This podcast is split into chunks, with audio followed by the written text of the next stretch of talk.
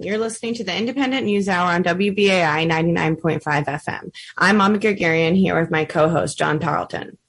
In our second segment today, we turn to the militant rank and file wing of the labor movement, which gathered in Chicago this weekend for the annual Troublemakers Conference sponsored by Labor Notes magazine. The conference was packed with 4,000 attendees, the largest ever in the history of that event what new plans were hatched, strategies debated and discussed in relationship form that could blossom into future organizing efforts. Joining us today to chat about all of that and more in New York are New York-based union organizers Wen Zhuang and Eric Dernbach of the Emergency Workplace Organizing Committee, or EWOC.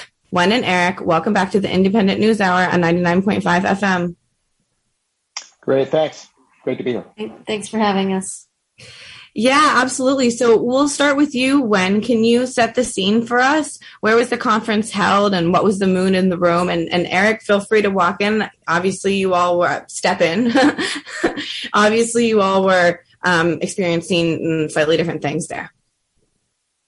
Yeah, for sure. Um, I was just saying that I'm still still processing it and still so tired from this weekend. But it was uh, in Chicago at the Hyatt. Um, there was about you know four. I think it was four thousand people uh, there all weekend, uh, which made it so that each of the workshops were packed to the absolute brim. And when I say that, I don't. I'm not exaggerating. I was, you know, I, I gave I think two workshops, and both of them I was assuming okay, we're not going to have that many people. And then once it got started, it was, you know, overflowing in the room. And so uh, a ton of people, the entire weekend. It went started on Thursday, ended on Sunday. Well, Thursday it was a there was a, some some intros, but it, the workshops and panels started on Friday. Um, went through Sunday uh, with uh, some huge main sessions um, at night, and uh, you know workshops anywhere from the nuts and bolts of how to win a contract, uh, how to run for union leadership, to larger panels uh, talking about bigger ideas and, and visions, um, like intergenerational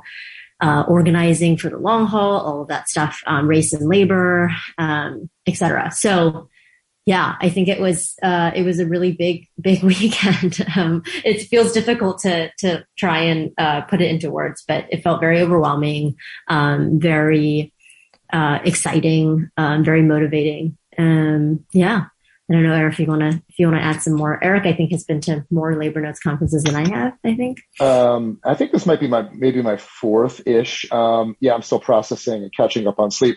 Just so folks know, labor notes started in 1979, and it's essentially mostly a monthly labor magazine and website that has grown to become essential reading for everybody, kind of on the left of labor. And they also publish books for instance, Secrets of a Successful Organizer is a must read. You can find it on their website and also offer trainings. Um, but yeah, the, the, main exciting event is every two years they hold this conference, and the one two years ago was canceled because of COVID. So so it's been a while. I feel like there was a lot of pent up energy um, since it's been four years, and it was. I kind of feel like it was electrifying and really exciting.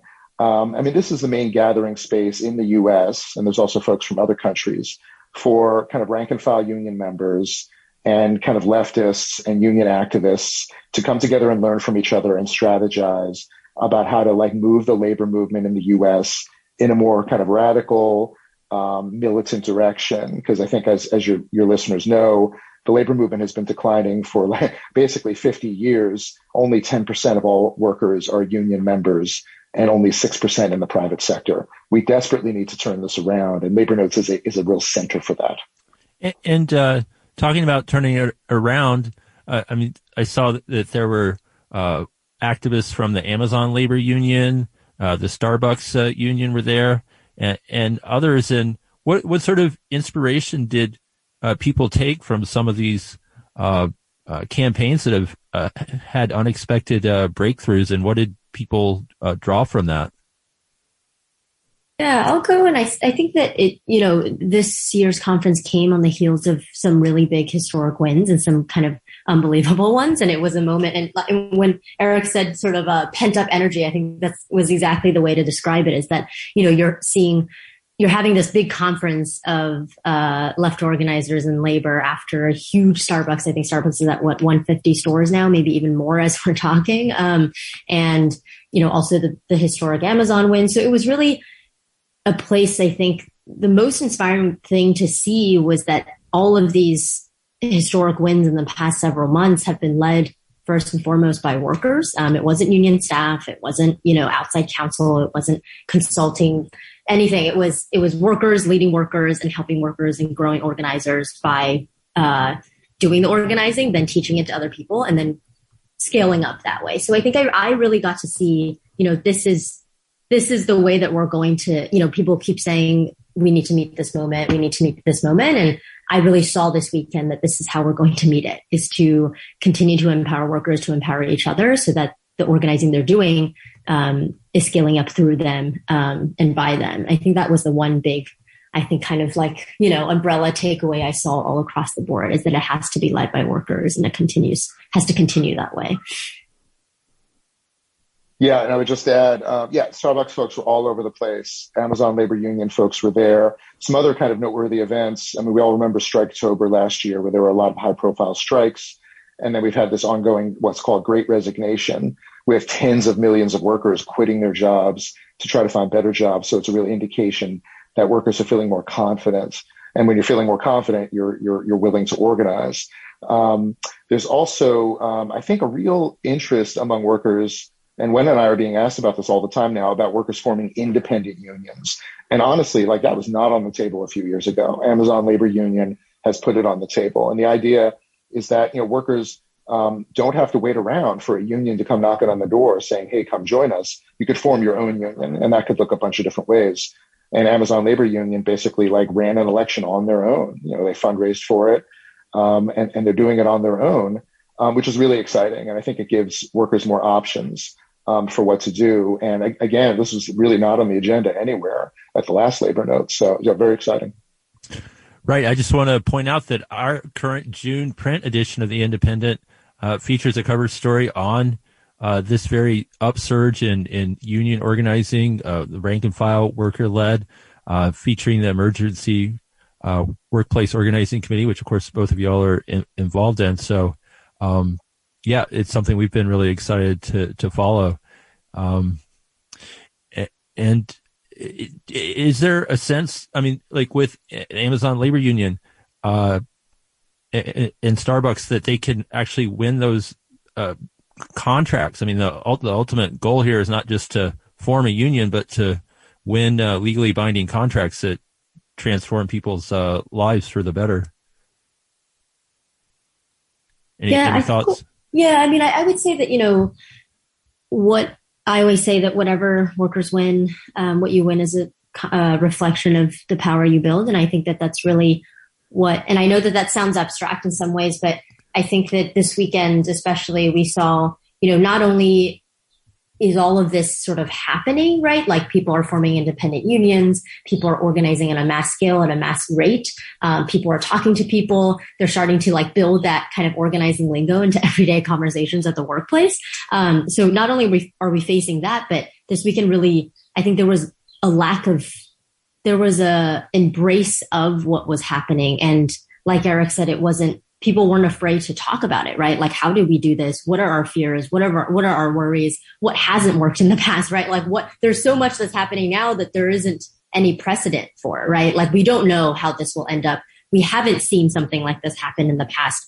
Uh, when this has happened before, it has ended this way. So that's really all we have to go off of, but we, what we also have is the fact that workers are building power at an unprecedented rate, right? So they're acting like unions way before they even have won a union election or won a contract. They're doing direct actions like marching on the bus, like putting majority petitions out in their workplace, um, interrupting meetings, all of these things that you they're doing without having gotten to that point where normally workers would take action like that. So I think that that's kind of a long way to answer the question of like I I don't I think that it's uh, I don't know the answer to whether or not they will win or how how strong this contract is, but I do know that uh, whatever they do win is just going to be a reflection of the kind of power they can. They, I know that they will continue to build, and it became very clear this weekend that they are primed to do so.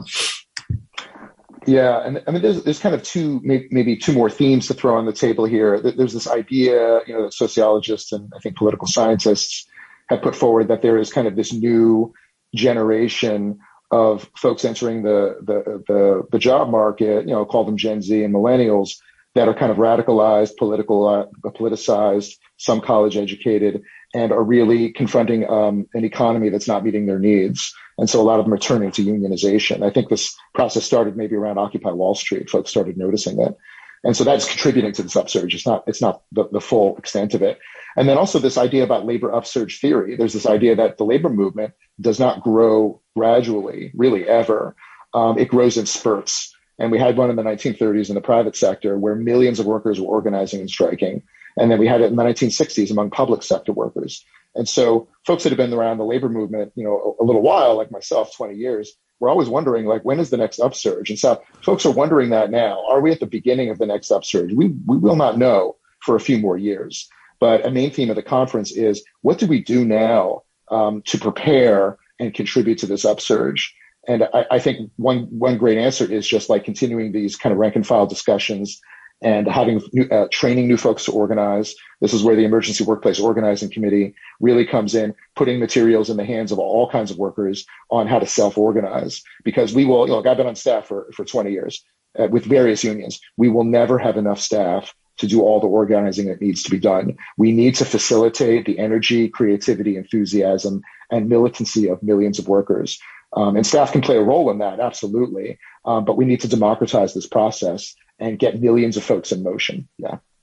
And I presume that at Labor Notes, everybody was, uh, you know, holding their breaths. Is this a search we've been waiting for? And, and what can we do to contribute to it? And uh, from what I can hear, the focus is on rank and file, um, which means, you know, taking the power out of maybe the upper echelon of a union or um, those that might stand out with power, right, and giving it to the bottom rung of the workers, the everyday workers, whether it's an already established union, they're the ones fighting, or whether it's um, a, a, group of workers just fighting for their rights, so they're the ones doing it. Uh, correct?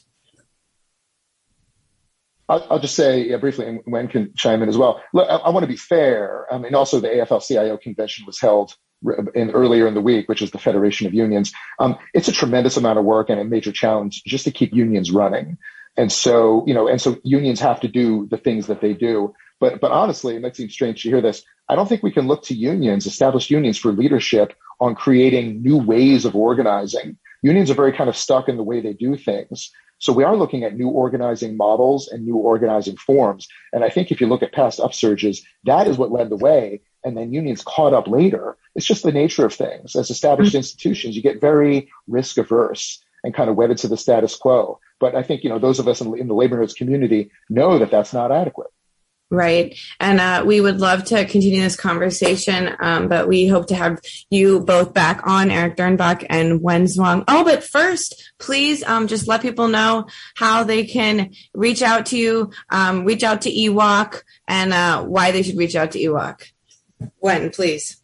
Yeah. I mean, I think that uh, Eric said this best. It's just that, you know, we saw a lot of people who are coming out of uh, very difficult situations after you know two and a half years of COVID, the Great Resignation, and EWOC is really here to give people um, to have to have, there as someone on the other end to say like when you're in a moment of you know sometimes desperation, sometimes like deep anger with your work, with everyday life, you can say okay, I can do something about this, and I can do something that uh, builds a habit for the future and for long term. And so any worker in any industry at any level. Um, who wants to get involved and organize their workplace can reach out to us. It's workerorganizing.org slash get support. Um, and there's a form that you can fill out and someone will get in touch with you, uh, within 72 hours, I believe. So workerorganizing.org slash support.